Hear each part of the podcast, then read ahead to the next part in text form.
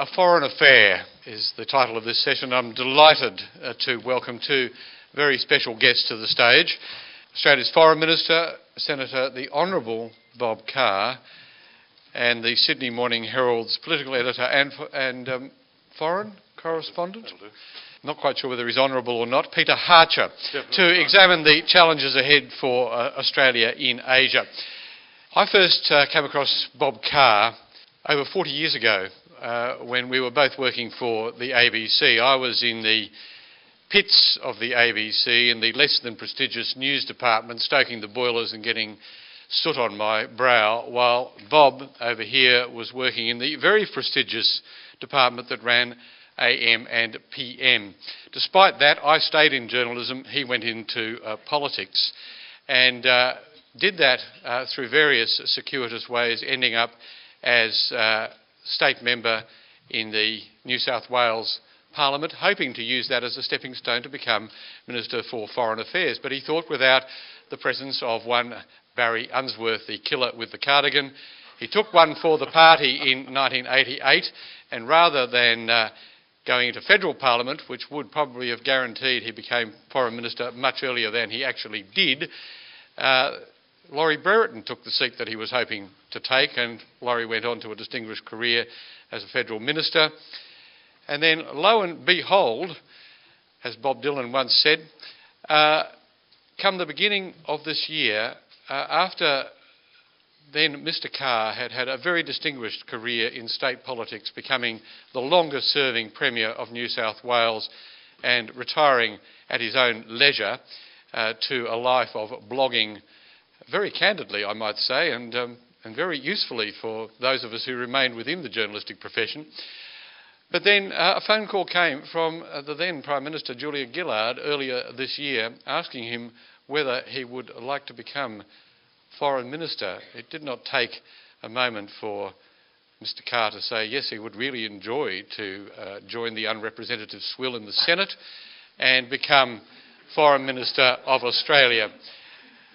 And not only that, he now gets a chance because Kevin Rudd has foregone the opportunity to go to St Petersburg and look at all those beautiful paintings in the Hermitage on September the 5th and 6th, and he will deputise. He assures me that he won't go there unless there's an official dinner, but we will see, and we'll have cameras there, Bob.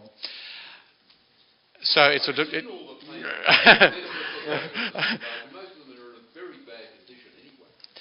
Well, I'm sure you would know that. I'm glad you're telling us that. But it's a delight to have you here. It's a delight to have you here, and also too to my old colleague Peter Hartcher, who, when I first met him in the early 1990s, was a precocious political correspondent, chief political correspondent for the Sydney Morning Herald. He was younger than me then, and unfortunately he will be younger than me always. But not only is he a gold Walkley winner, and a former foreign correspondent in both Tokyo and in Washington, a visiting fellow at the Lowy Institute. Not only does he write columns and break stories, but he also writes books, which is, characterises a remarkably full life. We are extremely privileged indeed to have both of them here to discuss Australia's foreign policy into the future. I'd ask you to welcome Senator Bob Carr and Peter Hartcher.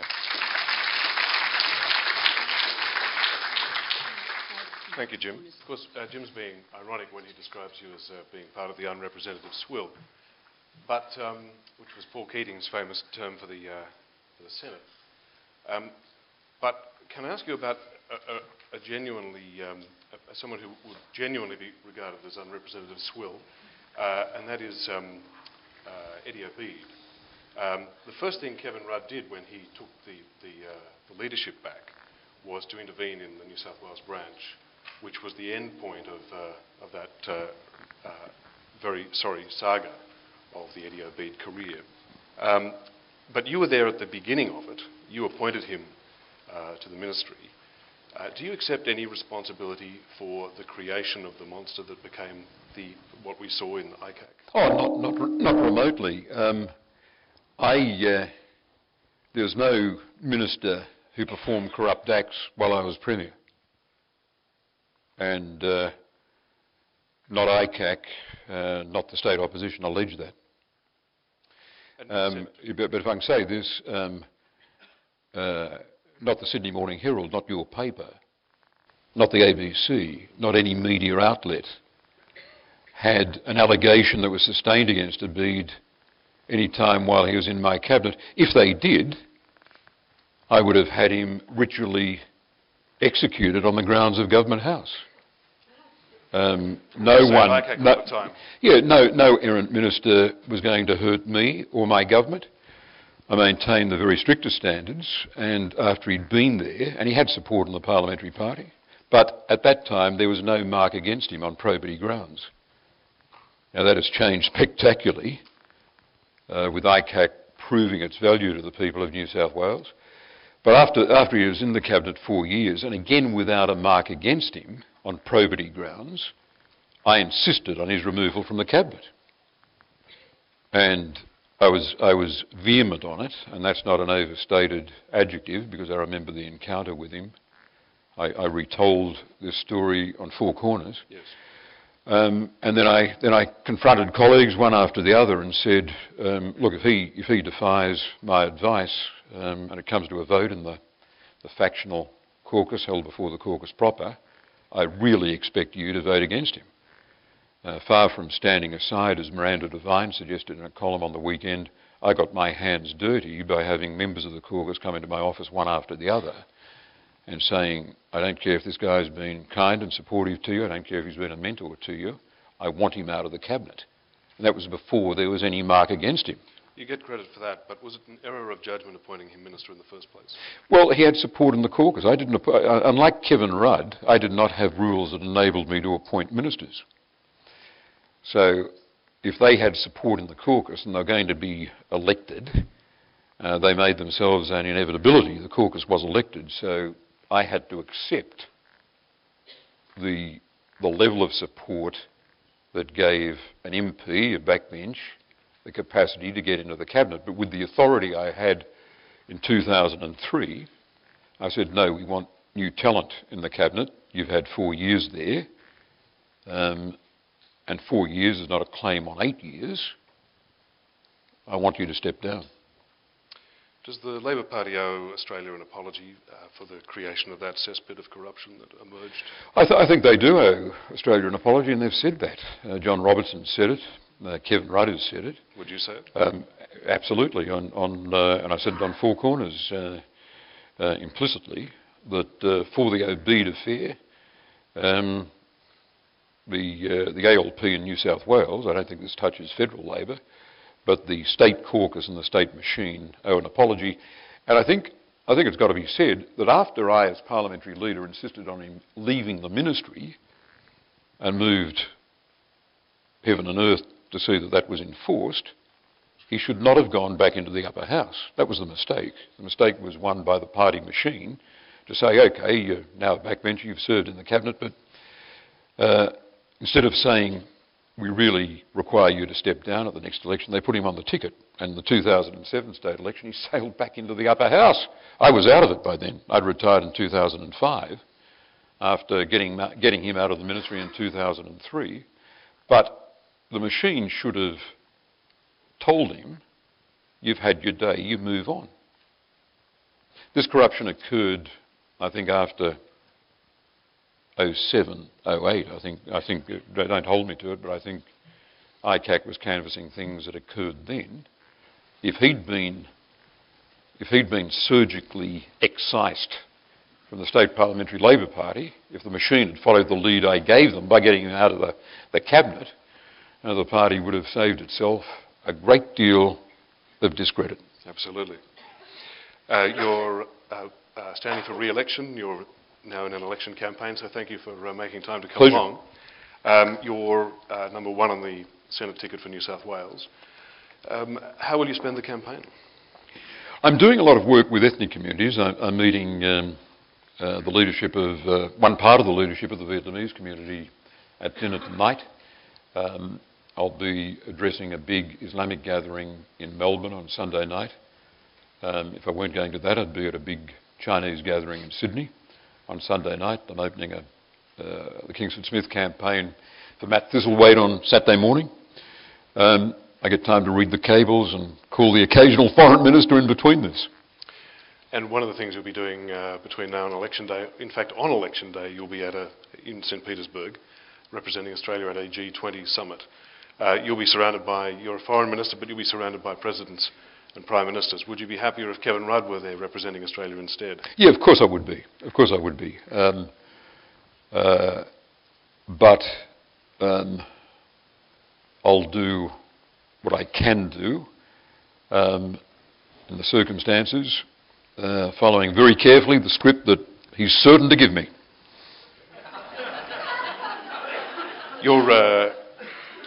Australia's going to be the incoming host country. What are the responsibilities that you need to discharge? Yeah, I think the biggest part of it is restating the relevance of the G20. The G20 was put together very largely in the context of the challenges to the global financial system. We're on it. It was the 12th biggest economy in the world. That was an important gain for Australia. Australia's a creative middle power, perhaps, as some commentators say, a middle power that punches above its weight.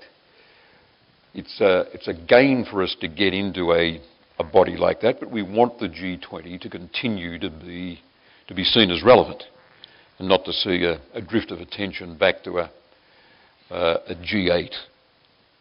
And I think helping persuade bigger players in the world that the G20 is important is the major Australian challenge. And indeed, do you achieve that by not sending the Prime Minister?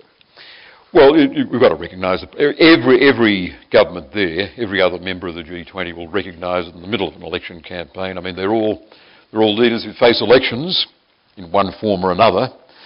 Saudi Arabia's in the G20, isn't it? We'll pursue that later. I'm sure there's an internal selection system. Ah, okay. And there was a six-month transition in China, as you're well aware, that only ended in March this year. So the membership of the G20 would understand the difficulties of a head of government getting there in the middle of an election campaign. How did the G20 become irrelevant if it needs its relevance restored? I'm not saying it is irrelevant, but I'm saying we've got to be alert. We've got to be alert. I didn't say that. We've got to be alert to any drift away from seeing it as the vital forum it became, faced with pressing matters of international economic performance. So Australia's got an opportunity, a big opportunity and a rare opportunity, both hosting the G20 in the year ahead, yes, plus with a seat on the UN Security Council. What is the agenda? What are the major problems that your government, our country, should contribute to trying to solve with those opportunities? Well, let's look at where Australia's developed a brand for itself in these and other international settings. I say in others because we are very prominent in Geneva. We are seen with the Japanese as being one of the sponsors of the non-proliferation and nuclear disarmament agenda. We think this noble agenda has got to be kept alive.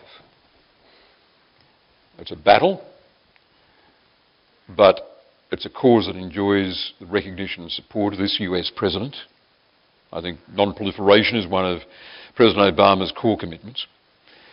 And there are seasoned international statesmen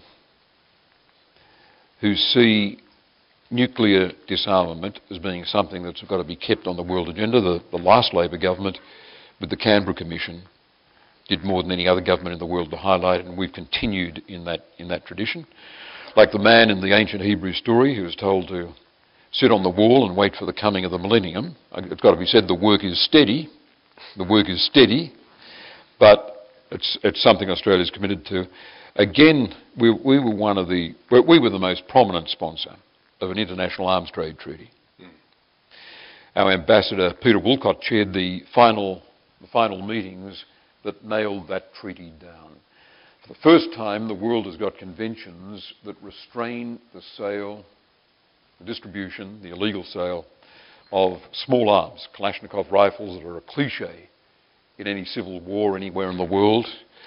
2,000 deaths a day is estimated as a result of the ebb and flow of small weapons around the planet. So we were there with the Caribbeans, with many of the African states, pursuing this. And again, that's a hallmark Australian, I'd say Australian Labor diplomacy, to pursue that and to get it. But can I tell you a story about how we're seen, and it might surprise many people. In making a bid for election to the Security Council, I went to a meeting in a boardroom in New York of the 14 nations of CARICOM. These are the nations of the Caribbean. Now you might say Grenada and the Dominican Republic are a long way from Australia. We've got little resonance, little in common. But I was making a pitch to get their 14 votes. So I went through it. Committed on climate change. Committed on protecting the world environment, committed to an arms trade treaty, which they were strongly supportive of. And here's a small one, but it had a great deal of resonance. They wanted a monument to the transatlantic slave trade. And Kevin Rudd, to his great credit, put up, I think, $150,000. It's for a physical monument, but also for an interactive website. This is a very big thing in the heritage of the Caribbean world, formed, shaped as it was by a legacy of immensely cruel slavery. So I went through this checklist, and Decima Williams, the permanent representative of Grenada in the UN, stood up and responded. She said, well, we can tell you, Mr. Foreign Minister, that we've considered this, as we've done twice in the past, and all 14 of us have agreed to support Australia in its election. You mentioned the issues that are important to us, climate change, your strong stand in Australia, the arms trade treaty, which is so important to us, commitment to the marine environment, and it's good to hear you say that you spoke about it in your inaugural speech as Foreign Minister in the Senate, and your support for that monument to the transatlantic slave trade. Of course, we expected no less from a government that's got an ethical basis for its policies as reflected in the apology. The apology. And I thought, what a sweet compliment for Australia, all the way from the Caribbean. And we got their votes. The 14 of them voted for us. A long way from Australia, no obvious commonality of interest. But they liked all those things about Australia, and it just struck me then that your foreign policy is the reputation you've got for the totality of your actions and your character. It's your character projected overseas. And in a sense, in these international fora, it is us being what we are. So when we use our position in Geneva to leverage an inquiry into human rights in North Korea and get Michael Kirby up as an Australian to head that inquiry, it's Australia being what it is, that creative middle power with, as Decima Williams said it, with a reputation for an ethical basis to its policies. Well, on that exact point, what's your response? Would you agree with your Labor colleague and the outgoing Speaker of the Parliament, Anna Burke, who says that the government's new policy on asylum seekers is cruel and inhumane? Yeah, is that a part of the Australian character, and are we projecting that as part of our national character? Well, we can't be embarrassed about projecting it. I've spoken to several foreign ministers, admittedly from our region, in the last couple of days, and they're grappling with the same problem. And that's why Indonesia has said we'll sponsor a conference not only on people smuggling but human trafficking and irregular immigration in Jakarta on August the 20th. Here's the dilemma, the exquisite dilemma Australia faced. I was like, I guess, most people in this room when we had a couple of hundred people being brought here on boats a year. Why the hell didn't John Howard just allow them to slide sideways into the Australian population mix? Who would have noticed? What would have been the downside? That was my response. I guess it was a common response. You remember the 2001 election where he elevated the issue as a divisive thing that did him some good politically. But you've got a fundamentally different position today, and I just challenge people with noble, humane instincts on refugees to consider the position we face today. The growth in people smuggling and the fact that there are 40 million displaced people on the planet, several million in Asia, means that you've got people smugglers bringing all the people who come without a visa by boats, and you've had a very noticeable spike in numbers.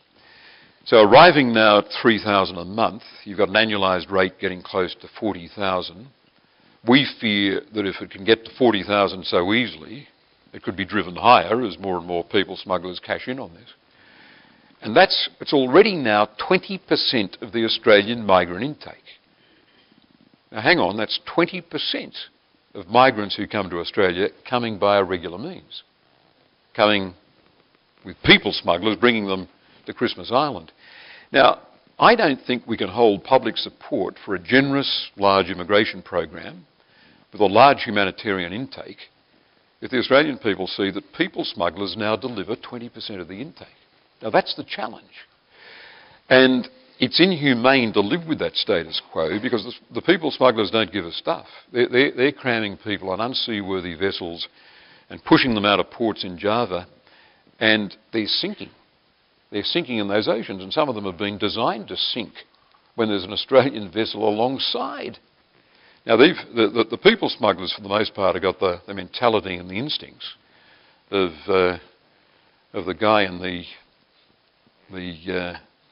great Orson Welles movie set in Vienna, the Third Man, up in the Ferris wheel, looking down on little dots of humanity, thinking, "So what if I dilute penicillin? If one of those dots falls over, what does it matter?" I mean, that's the psychology of people smugglers. They don't give a damn about deaths at sea. And we've got to deliver a body blow to the people smuggler model. And that's why we've settled on this plan that says, listen, we'll take people from the camps. We'll increase the humanitarian intake from 20,000 to 27,000 a year. We're already the second largest in the world. But we'll increase it further, providing we can stop the people smuggler monopoly that's bringing 20% now of the migrant intake by this irregular means. And when you say it challenges the sustainability of the overall immigration intake, you mean what? That a government could be forced to cut back, or yes, or what? yes, that, and the rise of hostility towards something that has had support across the community. A large, generous immigration program that is responsible for the happy fact that 1/4 of Australians were born overseas, and then a whole other chunk are the sons and daughters of parents born overseas, and that we all get on exceedingly well. The sons and daughters of migrants do so well at school. The signs of harmony are very striking. They override any signs of disharmony, and that we are not a model for the world, we wouldn't be so pretentious and crass, but an interesting point of reference for the world. I don't want that. No, Kevin Rudd doesn't want that to be challenged by people in Australia saying we're losing control of this. 40%, 60% are now coming by people smuggling. We can't allow it to grow at this rate. And the one way of doing it is to send a message to people in Iran, look, if you give $16,000 to a people smuggler, you're not going to end up in Australian waters being resettled in Australia. You're going to go to these developing countries, and it is tough, but we've got people in refugee camps run by the UN around the world who've got refugee status and are waiting for a chance to get to Australia, and you're going to have to accommodate that assessment process. The point you just mentioned, that a government might have to consider the size of the overall program, had that actually been discussed inside the government, either under Gillard or Rudd? No, I can't say that. That's, okay. I'm attempting to interpret the pressures here, just projecting ahead. If the numbers running now at 3,000 a month, when they used to be a couple of hundred a year, were to continue to grow, because it's a business. It's a business around the world. I was talking to the Foreign Minister of Mauritius recently, and he spoke about how criminality across the Sahel now comprises the band in the semi-arid zone just below the Sahara. And the criminal activity comprises human trafficking, which includes people smuggling, arms trade and the drugs trade. You said Al-Qaeda in the Maghreb gets a large part of its income from human trafficking and from the drugs trade, and it's probably got an income greater than the defence budgets of four of the Maghreb nations combined.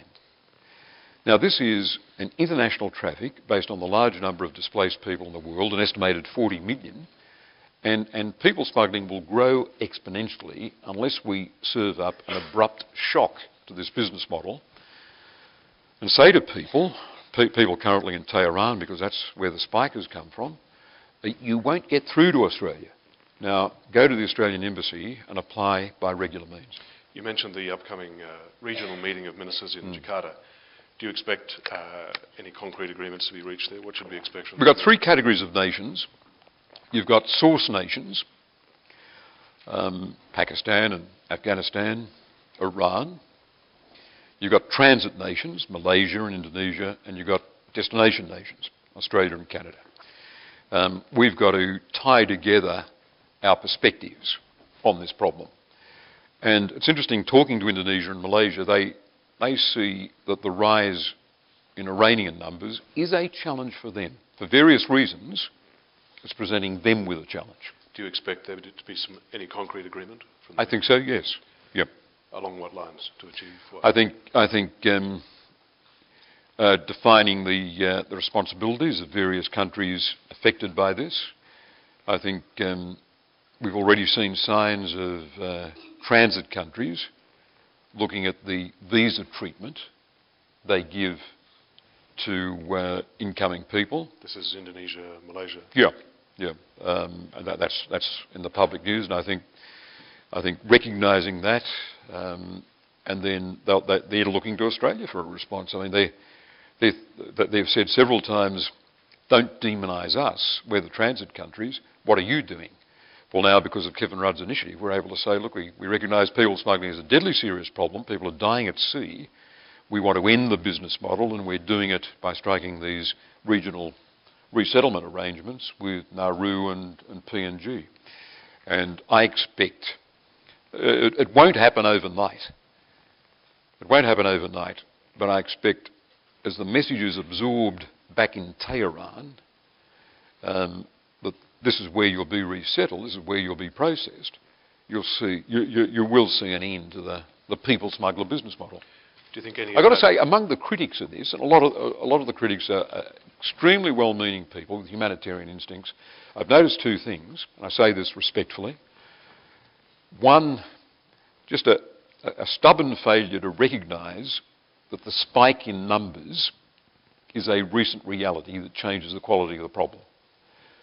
I agreed with humanitarian advocates, refugee advocates, back in 2001, 2004, that the numbers were so small, the more humane solution is to allow them simply to slide sideways into the Australian population. But I just challenged them to recognise the fundamental, the qualitative difference of the problem we face now. 3,000 a month, 40,000 a year, 20% of the Australian migrant intake contracted out, privatised. You know, we don't run this. We've given it to these pretty demonic people. And the second thing is, among the critics, is that I don't recognise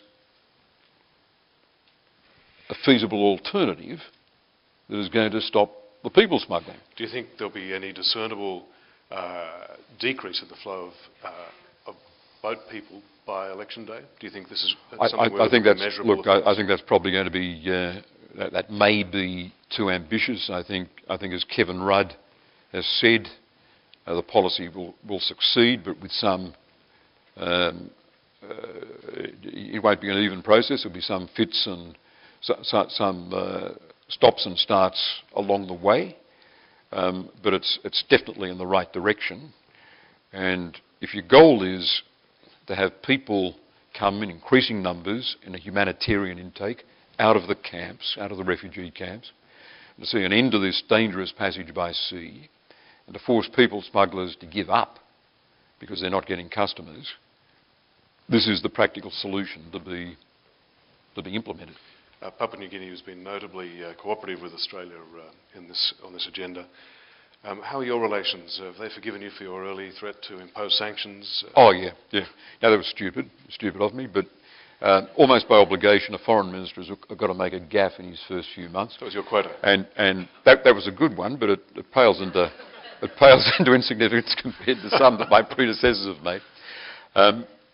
But I learned a lot from that. Well, very refreshing to hear such a frank admission, Bob. Yeah, I've been up there. It's a statutory obligation for a foreign minister to have a gaffe in his first 3 months.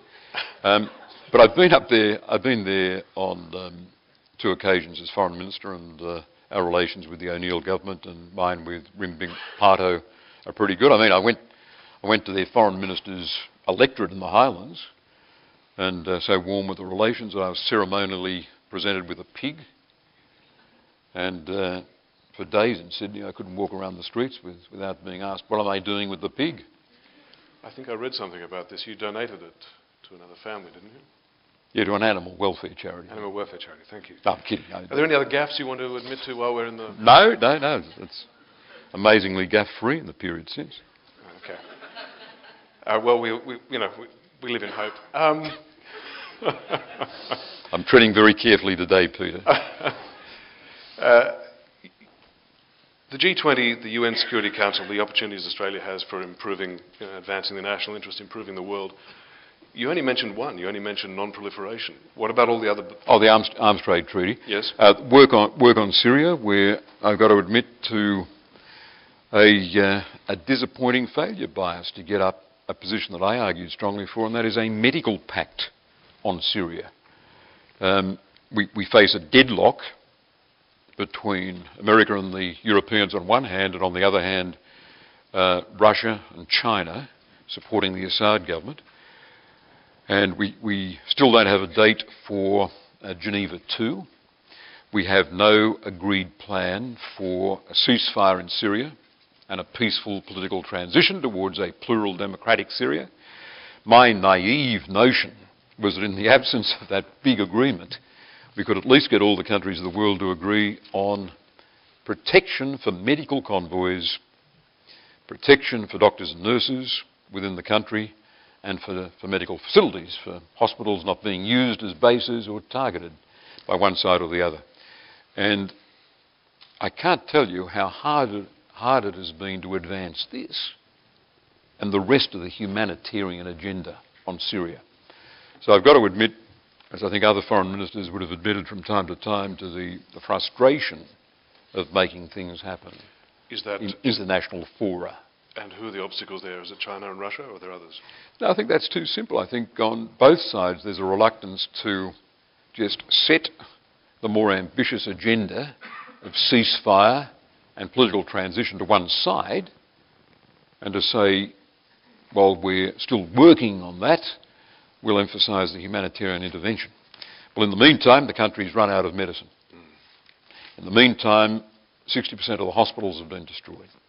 In the meantime, doctors and nurses are being shot dead in the foyers of hospitals because yesterday or last week they treated someone from the other side.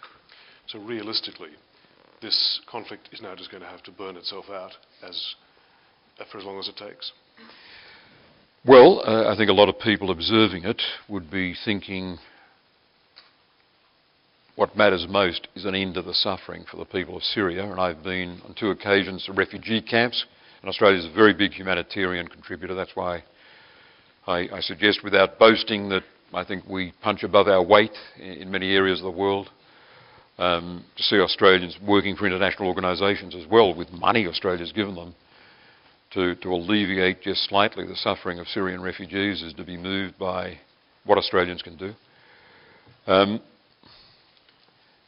I find myself on Syria just hoping for a victory by one side or the other, so the suffering ends. So the current trajectory, the tide of battle turned, the rebels lost their initial momentum. The regime seems now to be the dominant force. Do you expect Bashar al-Assad will survive this? Will he be the ultimate victor? Well, certainly the intelligence has changed. The intelligence late last year was pointing to a pretty quick regime collapse. And it's been proven wrong for various reasons. The resupply from Russia, the arrival of Hezbollah fighting on in another Arab country for the first time in its history, the most powerful non-state entity in the world today. Serious fighters. It certainly appears to have tilted towards Assad and his allies, but what we've got to continue to work for, and we've been doing this in the Security Council as one of the 15 members, is an agreement on a ceasefire, and on all sides to this conflict saying let's settle on the peaceful political transition that was agreed, spelled out at Geneva last year. There's a plan for doing it, to have an interim governing transition council with full executive authority, and in the end to have the people of Syria vote for the composition of their government. And one hopes to get a coalition government that will enable this people to retrieve a life from the tragedy that is engulfed them. This is the destruction of a country. That's the only way you can look at it, the destruction of a nation state. Absolutely, and the prospects are extremely grim. In a minute we're going to throw to Q&A so the audience can have a crack at you too, Bob. I just want to ask you one more before we do that. One of the grand questions of our age on which Australia's fate turns to is the nature of China, the power in the shape it emerges. How do you see the prospects for China's assertiveness? It's been pressing outwards, testing its ability to enlarge its territorial claims. Do you see that continuing? Do you see any success? And does Australia have a part in trying to moderate China's assertiveness? If you take South China Sea, there's one part of me that says Australia should be there with a peace plan. I contemplated that. But we're up against two facts. China will not contemplate the internationalisation of what it sees as bilateral disputes with individual countries, preeminently Philippines and Vietnam, and on the periphery, Malaysia and Brunei. So China's not about to agree to any internationalisation of this. The Chinese position even resists arbitration under the United Nations Convention on the Law of the Sea. And the second fact is ASEAN, seeing itself correctly as central to the region, when it comes to the Code of Conduct, wants to see its centrality underlined, re-emphasised, and to have a non-ASEAN player arriving on the scene offering a role in arbitration would not be welcome. What we can do is very modestly, on the sidelines, make it clear to both sides that there is something to be explored here in looking at the setting aside of the disputes over sovereignty, over who owns this stretch of water, who owns this reef. Just set that aside and strike an agreement to develop the resources and split the proceeds. A resource sharing agreement. There are three precedents for this in Southeast Asia, one in Antarctica. And we're funding, very quietly, some informal work at universities, informal dialogues at universities that will, we hope, engage the parties. And when we've spoken in the region about this, we've gently nudged forward the idea of the stilling of the argument about sovereignty and the exploration of a resource-sharing agreement for the territory concerned. I think there's a lot of value in that, and in the meantime we urge restraint and we urge the management of the dispute through a code of conduct. Are you planning to advance that idea in this situation? Yes, we are. Yeah, but what's the forum? How would you do that? In a couple of universities, seeding studies that would see, and then involving academics, specialists on the international law of the sea, and then bringing in representatives of the governments. Any indication of China's degree of receptiveness yet? I've raised the notion with China, and there have been responses that have been, that the notion has been acknowledged, but not embraced. Jim, do we want to do some Q&A now? It's been an elucidating and edifying discussion indeed so far, but better let the paying customers have a bit of a go. So if you wish to come down to the front and ask a question, that's probably better for everyone if you do. And of course, those of you who wish to participate through Twitter, you can ask questions using the hashtag Storyology. It comes as no surprise to us that Richard Bronowski has a question for the Foreign Minister. Thank you very much, Jim. Minister, I hope it's a question. Yes, it is a question. President Rouhani in Iran said today that sanctions are not the way to get them to change their policy on nuclear developments.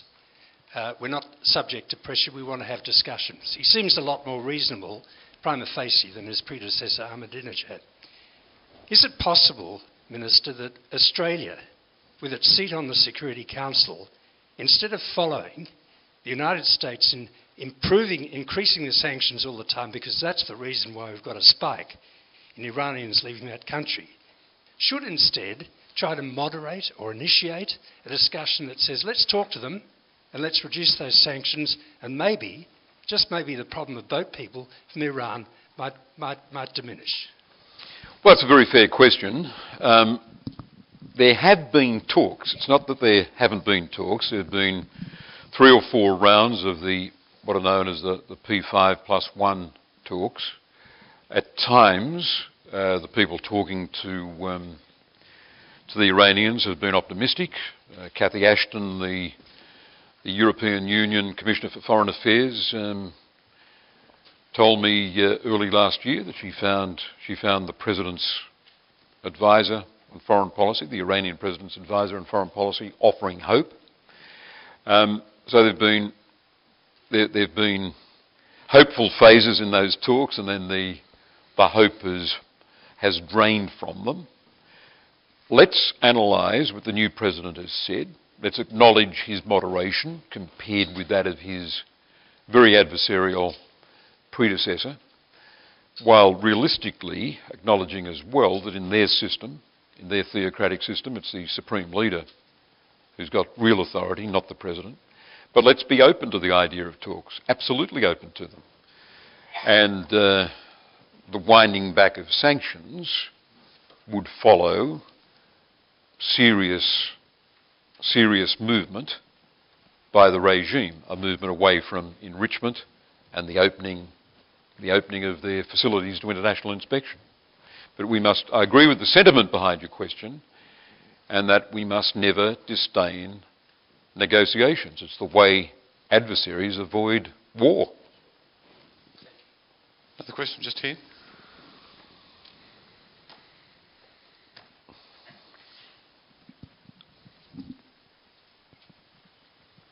My question is about Afghanistan. The UN's just reported a jump in civilian casualties there, and particularly women and children, and I was wondering what Australia plans to do with its Security Council seat to protect women in Afghanistan. Yeah, when I addressed the Security Council and the debate on Afghanistan, a debate on a motion to renew the UN mandate on Afghanistan, I spoke about one of the key indicators being the position of women and girls in that country.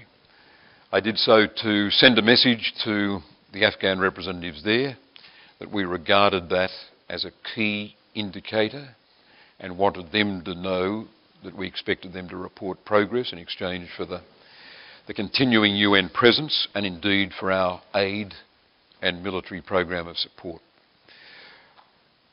I would like to think that the gains for women, the girls in schools, the millions of girls in schools, when in 2001 there were barely tens of thousands in schools, represent an irreversible change in the country. I'd like to think that were elements of the insurgency admitted to a coalition government sometime in the future. As you know, there have been discussions about this. It's a classic part of counterinsurgency, but it's up to the Americans really in their strategy to deliver it. We have no influence on it. But if that were to happen, I'd like to think again that the insurgent elements, admitted to a share of power, would accept the new position that women and girls occupy in Afghanistan. I've got to say, I'm apprehensive. Question over on my right.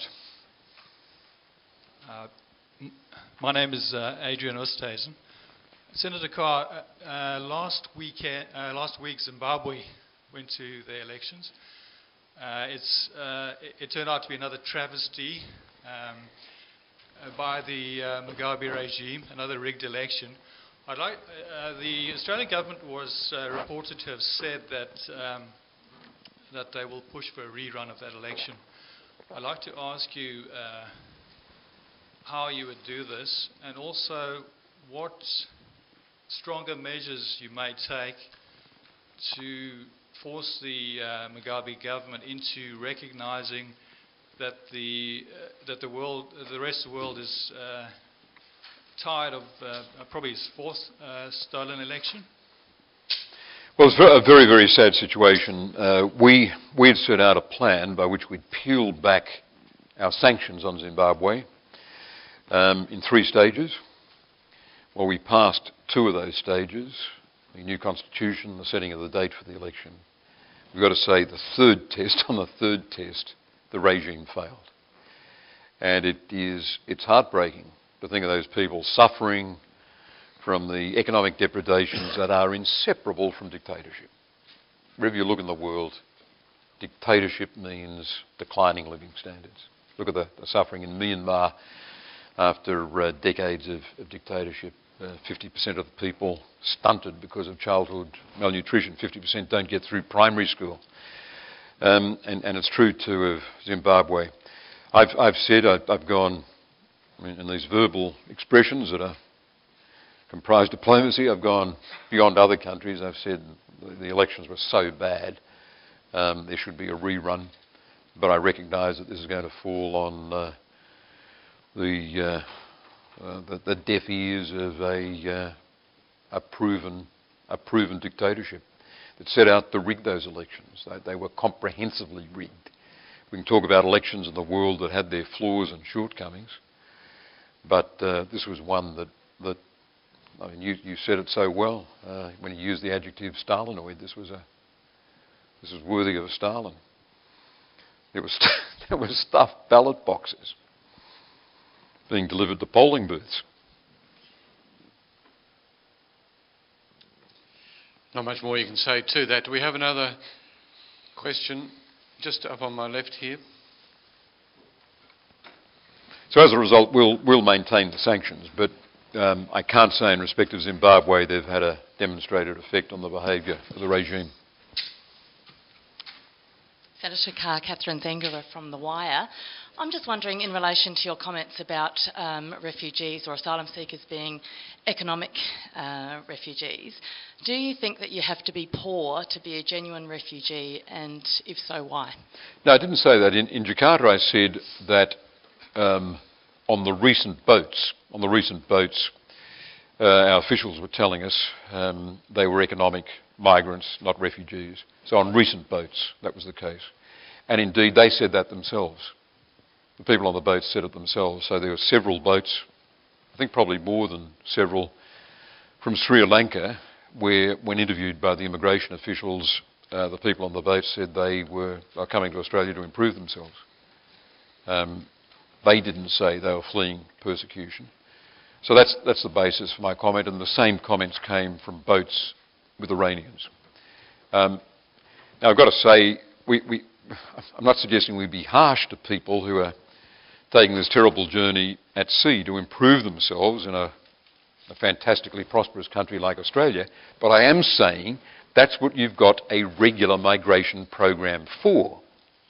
That's what you've got people all around the world seeking to come to Australia by regular means for. And that's what you can't subcontract to people smugglers. You can't subcontract that to people smugglers. And again, you know, people with all the best instincts towards refugees, they've got to contemplate, one, All of these people on boats now are being brought here by people smugglers. There's not a single boat coming that's been put together in a port by people fleeing the way they did from Indochina. I know Vietnamese refugees, when they got out, the people piloting the boat, the people who paid for the boat, were travelling themselves. What we're seeing now is a business operation, and all the migration's coming that way. And it's risen so that it's now 20% of the Australian migrant intake. If it can get to 20%, it can get to 40%. We've got to stop it. That doesn't exclude people from being a genuine refugee, though, or having a genuine case, just because they've come that way. No, and that's the legal position. But I would hope we can get to the day when we can increase our humanitarian intake, which the Rudd government wants to do, from 20,000 a year to 27,000 a year, because we're recruiting them all from camps through the UN-approved process, and people smugglers aren't intruding on this process with boats that contain people who will be regarded as genuine refugees and people who are coming here for economic reason. That's the ideal. None by boats, but all the refugees coming as a result of a flow of that comprises the humanitarian intake, being brought here out of the camps, people seen by the UN to be refugees, and coming in this way so that we feel free to increase the humanitarian intake at 27,000 a year. Will be way ahead of Canada and second only to the US in absolute numbers and in per capita numbers, the largest in the world. That's where I want Australia to be. Another question? Well, while we're waiting, I might ask one myself, Senator Carr. How much of Australia's current posture on asylum seekers and the credibility of it now hangs on this August 20 meeting that President Yudhoyono is organising in Jakarta between origin, transit and destination countries? Will you be representing Australia at that meeting, or will it be Immigration Minister Tony Burke? The two of us, and I wouldn't say it hangs on it. We've got, under all the commitment we've got to the so-called Bali process, and compatible with everything that's going to be on the agenda on August 20 in Jakarta, we've got our own regional resettlement arrangement, and that's something we're obliged to take unilaterally. So the nations of the region will take unilateral action, regional action and global action. On the global front, what we're doing is saying there ought to be an international conference to look at how the Convention on Refugees is working in practice. Not to cast it aside, not to amend it even, but to look at how it's actually being implemented. So global action, regional action and unilateral action, and that's how it fits together. But nothing for our part. Our own action is likely to be acknowledged in general terms in Jakarta, but we're looking at building on that regional cooperation. Fair enough. Question just at the front here. Yes, hi, Helen Davison from The Guardian. I just want to ask about the recent cuts to foreign aid. Sorry. There we go. With the recent cuts to foreign aid in the economic statement last week, given that there's been a number of pushbacks on the date for us to reach the 0.5% target of our GDP in foreign aid, how realistic is it to expect that we will actually meet the target 2017-18? Yep. Well, there's been no cut in foreign aid. No cuts. There's been a slowdown in growth. And when you've got Australian revenues drop, as they have dropped, then you've got no alternative. You can't run a deficit to fund recurrent expenditure, and foreign aid is recurrent expenditure. So we've got a big and a generous foreign aid budget, and it continues to be increased, but the trajectory of the increase has been curbed, and we will reach the target on the same date. That hasn't been affected by the May announcement. Another question? They're lining up now. Okay, we've got a question on Twitter from Walkley award-winning journalist Wendy Bacon. She says, Senator Carr, have you seen the documentary No Fire Zone? She says it meticulously depicts war crimes in Sri Lanka. If not, will you watch it if you're given a copy? Yeah, I'd be happy to watch it. Our approach on Sri Lanka is to... I did this when Foreign Minister Perez was in the country about 6 weeks ago, is to raise persistently at every meeting, at every opportunity, the need for reconciliation, continued progress on reconciliation in Sri Lanka, especially in the north, and especially implementing the government's own agreed benchmarks in the Reconciliation and Lessons Learned report. It's the government's own report, and we're unabashed about holding them to achieving those recommendations. So when I spoke to Foreign Minister Perez, I raised all of that. I raised the need for journalistic access across the country at the time of the November Chogam meeting. But the view we've taken is that engagement with Sri Lanka to get these advances is going to work better than isolation of the country. I just want to say this. I believe that the country went through 3.5 decades of a most monstrous civil war. And we can't allow one narrative about that civil war to become the only narrative, because civil wars of necessity have two narratives. And there were shocking atrocities committed. There was the invention of suicide bombing by the Tamil Tigers, the destruction of religious monuments, and the world looked the other way. The world looked the other way when bombs went off in Sri Lanka and claimed hundreds of lives. A bombing in Iraq gets far more attention when it claims a handful of lives than the bombs that went off day after day in Sri Lanka during 3.5 decades of civil war. I'm fond of American history, and I know how long it took America to get over its 4-year-long civil war. Now, it shouldn't surprise us that there are a lot of unresolved questions out of a civil war on this small island that went on for 3.5 decades. But isolation gets us nowhere. We will attend Chogam. Every other country in the Commonwealth is going to Chogam. And when I've met Tamil and Sinhalese representatives, I've done it easily half a dozen occasions in Australia, I've said to them, you've got to achieve a reconciliation. You can't keep peeling back and refighting your civil war. There's got to be a reconciliation. Sorry, I think... this better be the last one, yes, okay. Go. What about what crimes after the Civil War? We think, well, no, I've said before, a full accounting for the crimes of the Civil War, and we pursue alleged human rights concerns post-Civil War.